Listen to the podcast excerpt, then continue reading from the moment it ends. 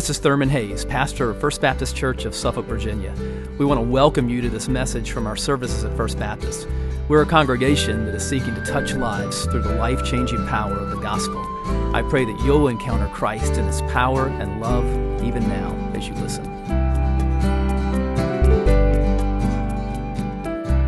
Thank you, guys. That goes along beautifully with what we're talking about uh, this morning. So, uh, this year for Advent, uh, we're focused on the joy of Christmas. That's our series. And what we're doing is sort of looking at a trilogy of Psalms about the kingship of the Lord and, and how that, that just brings great joy uh, to those who, who know him as Savior and, and King. So, the joy of Christmas is what we're talking about during these Sundays leading up to Christmas. And so today we're looking at Psalm 97, which is about the reign of the, the Lord, as we just sung about in that incredible song. And so let's turn there, look at the 97th Psalm this morning as we take a few moments and prepare ourselves to come to the Lord's table and, and think about who Jesus is as King, what it means that he reigns. Let's take a look at the 97th Psalm. Psalm 97. Follow along in your copy of, of God's Word. The Lord reigns. Let the earth rejoice. Let the many coastlands be glad. Clouds and thick darkness are all around him. Righteousness and justice are the foundation of his throne. Fire goes before him and burns up his adversaries all around. His lightnings light up the world. The earth sees and trembles. The mountains melt like wax before the Lord, before the Lord of all the earth. The heavens proclaim his righteousness, and all the people see his glory. All worshippers of images are put to shame, who make their boast in worthless idols. Worship him, all you gods. Zion hears and is glad, and the daughters of Judah rejoice because of your judgments, O Lord. For you, O Lord, are most high over all the earth. You are exalted far above all gods. O you who love the Lord, hate evil. He preserves the lives of his saints. He delivers them from the hand of the wicked. Light is sown for the righteous, and joy for the upright in heart. Rejoice in the Lord, O you righteous, and give thanks to his holy name. Father, we rejoice in you as your people. We rejoice in your kingship. We rejoice in your reign. And Lord, we, we thank you that we don't have to do life alone anymore and that we don't have to function as our own king, that you are our king, that we have a, a, king who loves us, a, king who has, has died for us and who lives for us, who's conquered death for us, a king who has adopted us in Jesus as his very own sons and daughters.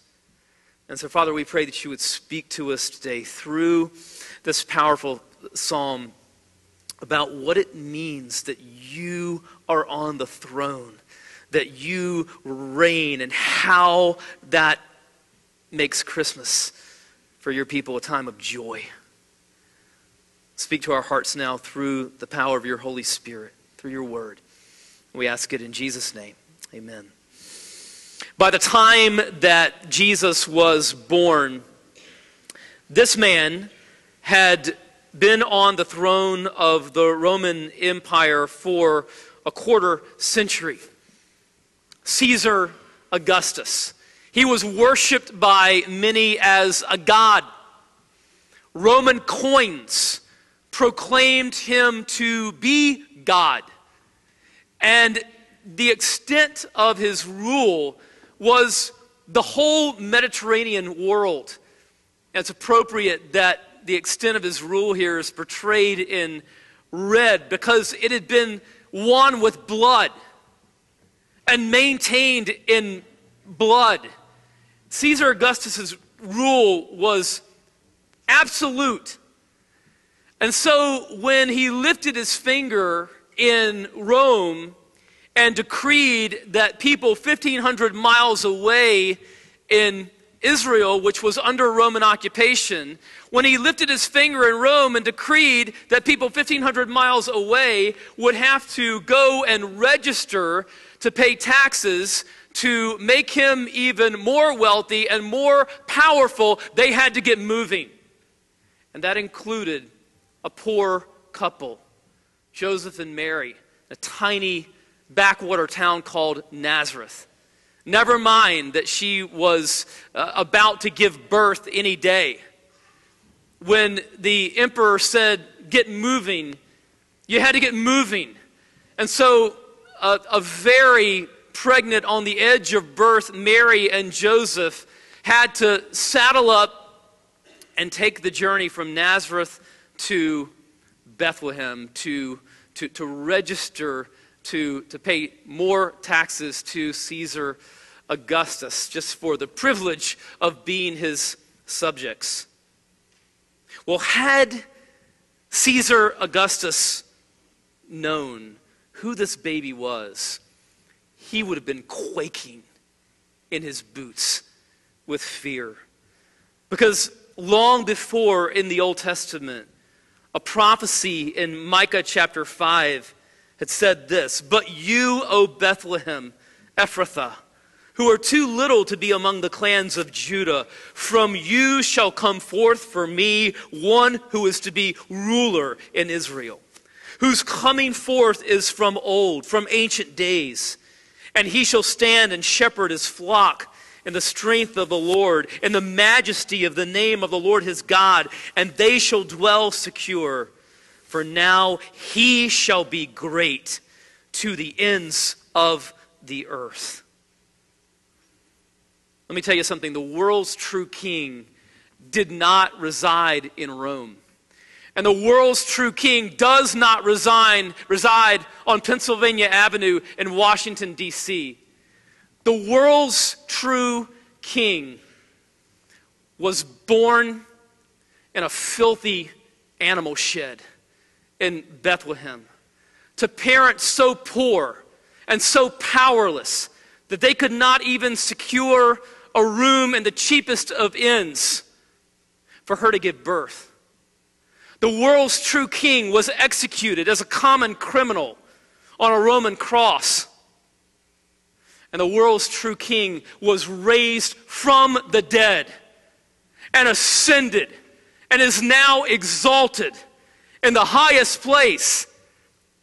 And all authority in heaven and on earth has been given to him. And 1 Corinthians 15 25 says that he must reign until he has put all his enemies under his feet. Let's talk about the reign of our king today in Psalm 97. First of all, we see here the joy of his reign. The joy of his reign. Verse 1 The Lord reigns. Let the earth rejoice. Let the many coastlands be glad. This is a gospel. A gospel is an announcement of good news, of, of, of joyful tidings, an announcement of, of joy, joyous news in the ancient world when a new emperor like Caesar Augustus came to the throne or was born, heralds would be dispatched and they would go into all the cities and towns and villages throughout the empire and they would proclaim what they called a gospel that a new Caesar, a new king has been born, a new Caesar has been enthroned. And the people would proclaim to be, would, would pretend to be happy about that, and then they would turn away and roll their eyes because they knew that nothing about their lives was actually going to change. It really wasn't good news at all. But this gospel that we see in verse 1 and this gospel that we have been given is truly news to be excited about sharing. You know, when um, Melissa and I found out that we were uh, that Melissa was pregnant with uh, with Courtney, uh, who turned uh, 18 yesterday, celebrated her birthday yesterday in, in Haiti. Um, when we found out that she was on the way, we, we, we, we were so excited to tell Caleb. And so we tried to figure out, you know, we, we were so pumped about being able to share this with him. How are we going to convey this incredibly joyful news? And so we figured out, you know, a creative way of doing that and made sure uh, we had the camera ready and everything just to record that moment because we were so excited to share this joyful news with our son. This is news that we can be excited about sharing. That we have a king who reigns on the throne, and this king is a savior. And that this king offers amnesty to rebels like us, sinners like us. That he offers amnesty, that he offers abundant life, that he offers adoption as sons and daughters because this King has come for us and died for us and risen for us and is exalted now. And that through repentance and faith that we can know him, that we can be his people. This is the news. This is a, the gospel that we get to share. It is a joy to share this truly good news with people. Now, who do we share this with? With our neighbors, certainly with our family and friends. We have an opportunity this week um, as we prepare for our Christmas Eve services next Sunday. I hope you'll, you'll grab some of those cards that you're going to see all around our, our campus when you leave today. Those are for you to give to people, to give to coworkers and friends and family members and neighbors this week. Invite them to come. Next Sunday, Christmas Eve, the gospel is going to be shared. The good news is going to be proclaimed. And so, yes, we have the opportunity to share this joyful news with the people in our lives, with the people that are around us, but it is not to be contained to people that are within our immediate geographic reach. Because what else do we see here in verse 1? It says, The Lord reigns. Let the earth rejoice. Let the many coastlands be glad. This is a joyful gospel that is to be shared with all peoples, with all the earth, with the many coastlands, with every tribe and tongue. That is our assignment. So, how can we be a part of that? How can, how can individual believers, how can individual families be a part of that? Well, we can't do it alone. We can do it by praying, as you heard on the video while ago. It, it begins there. We can be we, not just sort of a part of it through our prayers, but, but right there with our gospel workers all around the world through our prayers. You can be, you are a part of the team as you pray and as you give. We can do so much more together than we could do separately. That's what our Lottie Moon offering is all about. And so, through your gifts, you are, as a sender of others, you are just as much a part of the team as those who are able to go. And so, we, we, we pray, we give, and we go as a church family because we want people of all the earth to hear the many coastlands to be glad, the joy of his reign. Second, the holiness of his reign. The holiness of his reign. Verses 2 through 5. Clouds and thick darkness are all around him. Righteousness and justice are the foundation of his throne. Fire goes before him and burns up his adversaries all around. His lightnings light up the world. The earth sees and trembles. The mountains melt like wax before the Lord, before the Lord of all the earth. Wow. So when you read images like, like this, like clouds and thick darkness and, and fire and lightning and mountains, what Old Testament images come to mind. One certainly would be Mount Sinai. Mount Sinai, uh, where, uh, where, where none except Moses dared even approach, lest they be consumed. Hebrews 12 29 says, For our God is a consuming fire. He is not to be trifled with. He hates evil and must judge it. And speaking of which, what happened on Mount Sinai? God gave to Moses the Ten Commandments, which we have all broken. And not only have we broken his commandments and committed sins, but we have sin in our hearts.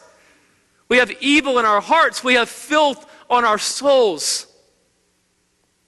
And we have a holy God who hates evil and sin and must judge it.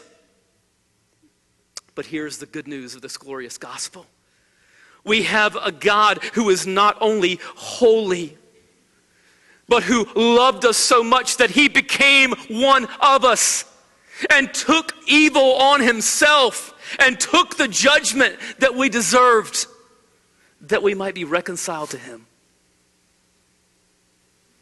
The holiness of his reign. Third, the subjects of his reign. That's us.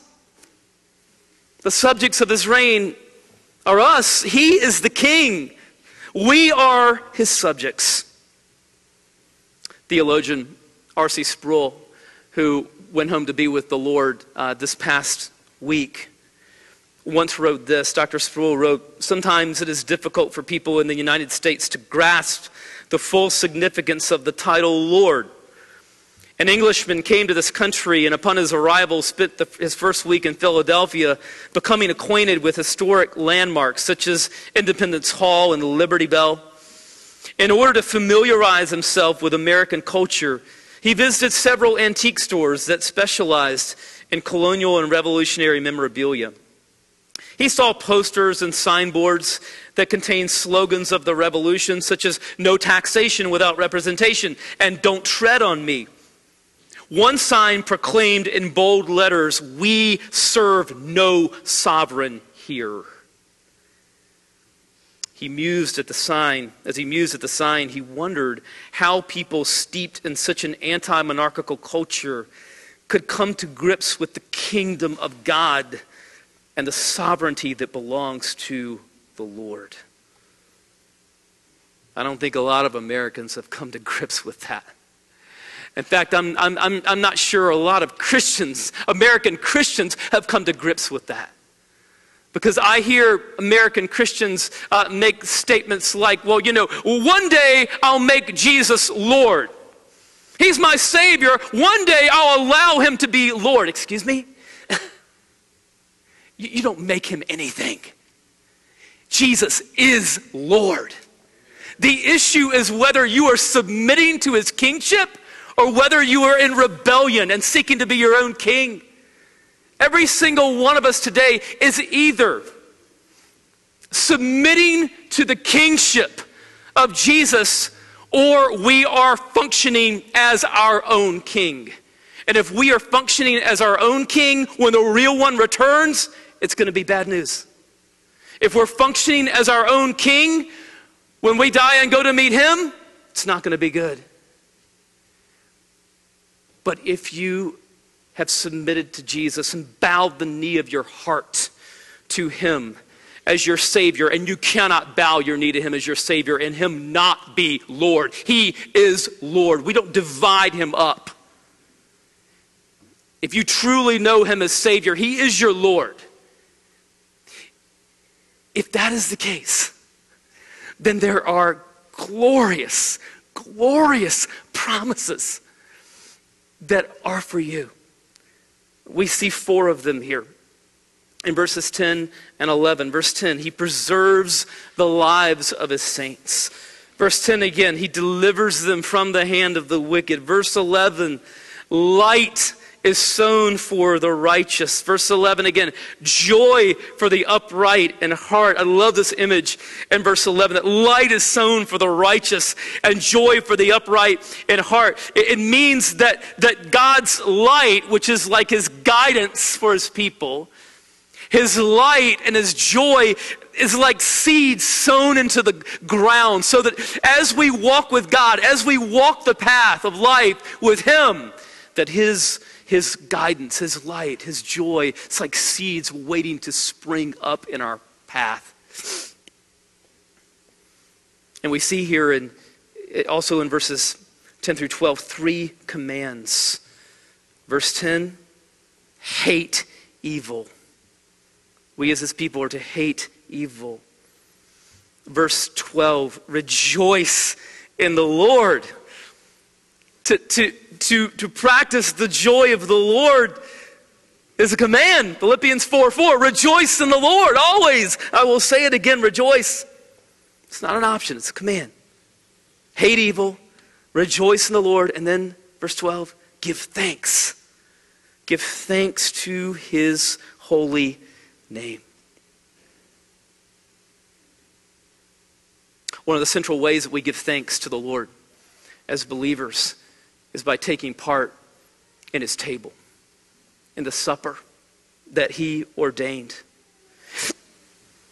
It's a time of thankful memory as, as we thank our Savior for his death for our sins. Jesus says in Luke 22 19, Do this in remembrance of me. And so, as we take part in this special supper that he ordained, we do that with thankful hearts. Thankful that he loved sinners like us so much that he took our sins, our evil, upon himself and paid the price. Thankful that he conquered death, rose from the dead, so that we can have life. It's a time of, of, of giving thanks for his death. It's also a time of, of thanking him in advance for what is going to happen. Because we know that his death for our sins and his resurrection from the dead and his ascension and his exaltation means that he is coming again to make all things right. There's going to be another supper one day. There's going to be the great marriage supper of the Lamb. And so in this supper, we look forward to that supper. Paul says in 1 Corinthians 11 26, For as often as you eat this bread and drink the cup, you proclaim the Lord's death until he comes. He's coming again to make all things new. Let's pray together.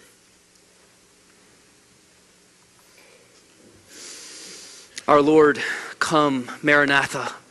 We look forward to your appearance, to your rule, and to your reign. And we give thanks to you today for your great love, your death on the cross for sinners like us, the shedding of your blood, the breaking of your body for undeserving sinners like us. All simply because of your grace and mercy and love and compassion for us. And so, Father, even as we take part in this, we pray that you would fill us with grace and love and mercy and compassion for other people. We have been on the receiving end of those things, and now we pray that you would, you would make us givers of grace and mercy and love and compassion to people that we, we're around every day, our families, our friends our enemies. And Father, people across the world that, that we have never met. We desire to be agents through prayers, through giving, through going, of, of being ambassadors of, your, of this glorious gospel, this good news of grace and mercy and new life and forgiveness and abundant life, eternal life. We want to, we have, we have received so much. And Lord, we, we want to be people who, who, who give that away um, to, to other people. And so, Lord, even as we take part in this today and we give thanks for what you've done, Lord, make us mindful of the people all around us who are lost. And fill our lives with, with, with such love for you and love for them that we can't wait to share the good news of this gospel that our Lord reigns. As we just continue in this time of reflection before the Lord, this is a time of, of self examination as we prepare to take part in the supper. Where are you today in your relationship with the Lord? Do you have a relationship with the Lord? Have you turned to Him in repentance and faith? Turn to Him now. His heart is open wide to you. Turn to Jesus. Repent. Turn from trying to do life your own way. And turn to this Savior and King. And bow the knee of your heart before Him. And ask for His forgiveness. He will grant it. Give Him your life. As a believer, today? Is there anything in your life that is hindering your fellowship with the Lord? Is there a sin that needs to be confessed? Is there a relationship that needs to be made right? Is there, is there something that is, is hindering your fellowship, your intimacy with God? Is there a grudge that's being held? Is there forgiveness that's being withheld from someone else when you've been forgiven so much?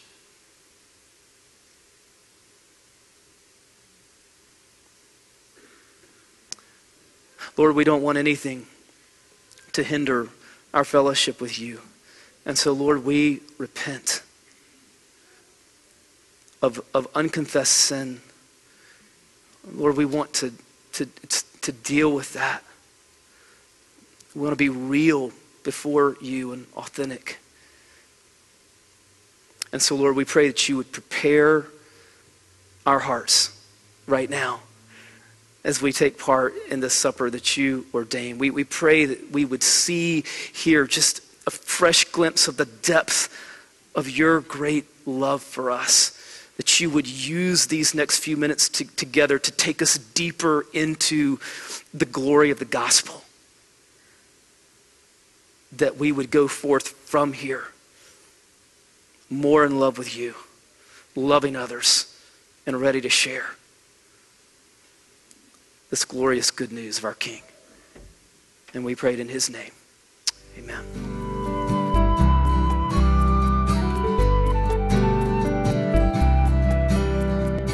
I hope you've been blessed by this message. Christ is the answer for every need, now and for all eternity. As someone once said, Jesus plus nothing equals everything, and everything minus Jesus equals nothing. Have you trusted in Jesus as your Savior? If not, why not now? His arms are open wide to receive you. It may help to pray a prayer like this Father, I know that you are holy and that I have sinned and fallen short of your glory. I know that you are a righteous God who must punish sin but I believe that your Son Jesus took my punishment for me, died in my place, and rose from the dead so that I could have eternal life. Right now, I turn to Jesus and trust in his finished work for me. In his name I pray. Amen. You know the Bible says this in John 1:12. To all who did receive him, who believed in his name, he gave the right to become children of God. And that means that if you've received Christ, God has adopted you as his beloved child his very own son or daughter. Just imagine it. Almighty God, the Lord of this universe, the one who possesses all authority in heaven and earth, is now your loving Father, and you are his child. You say, I love him. How can I honor God with the rest of my life? Well, when you love someone, you want to spend time with them. We get to know God through His Word, through prayer, and through His people. I would encourage you to pick up a copy of the Bible and begin to read it. Begin to pour out your heart to Him in prayer. And find a church family where the Bible is preached, where Christ is exalted, and where His love is flowing. If you're local, I want to invite you to the church I pastor, First Baptist Church of Suffolk, Virginia. I'd love to meet you and help you in your Christian journey. I would love to connect you to some other people who love the Lord and who would love you to Come to one of our services. Be sure to speak to me before or after the service. Maybe you live outside our area. I'd love for you to write me. My email is pastor at fbcsuffolk.org. Tell me what God is doing in your life. If you have spiritual questions I could help you with, please let me know. We're on this journey together.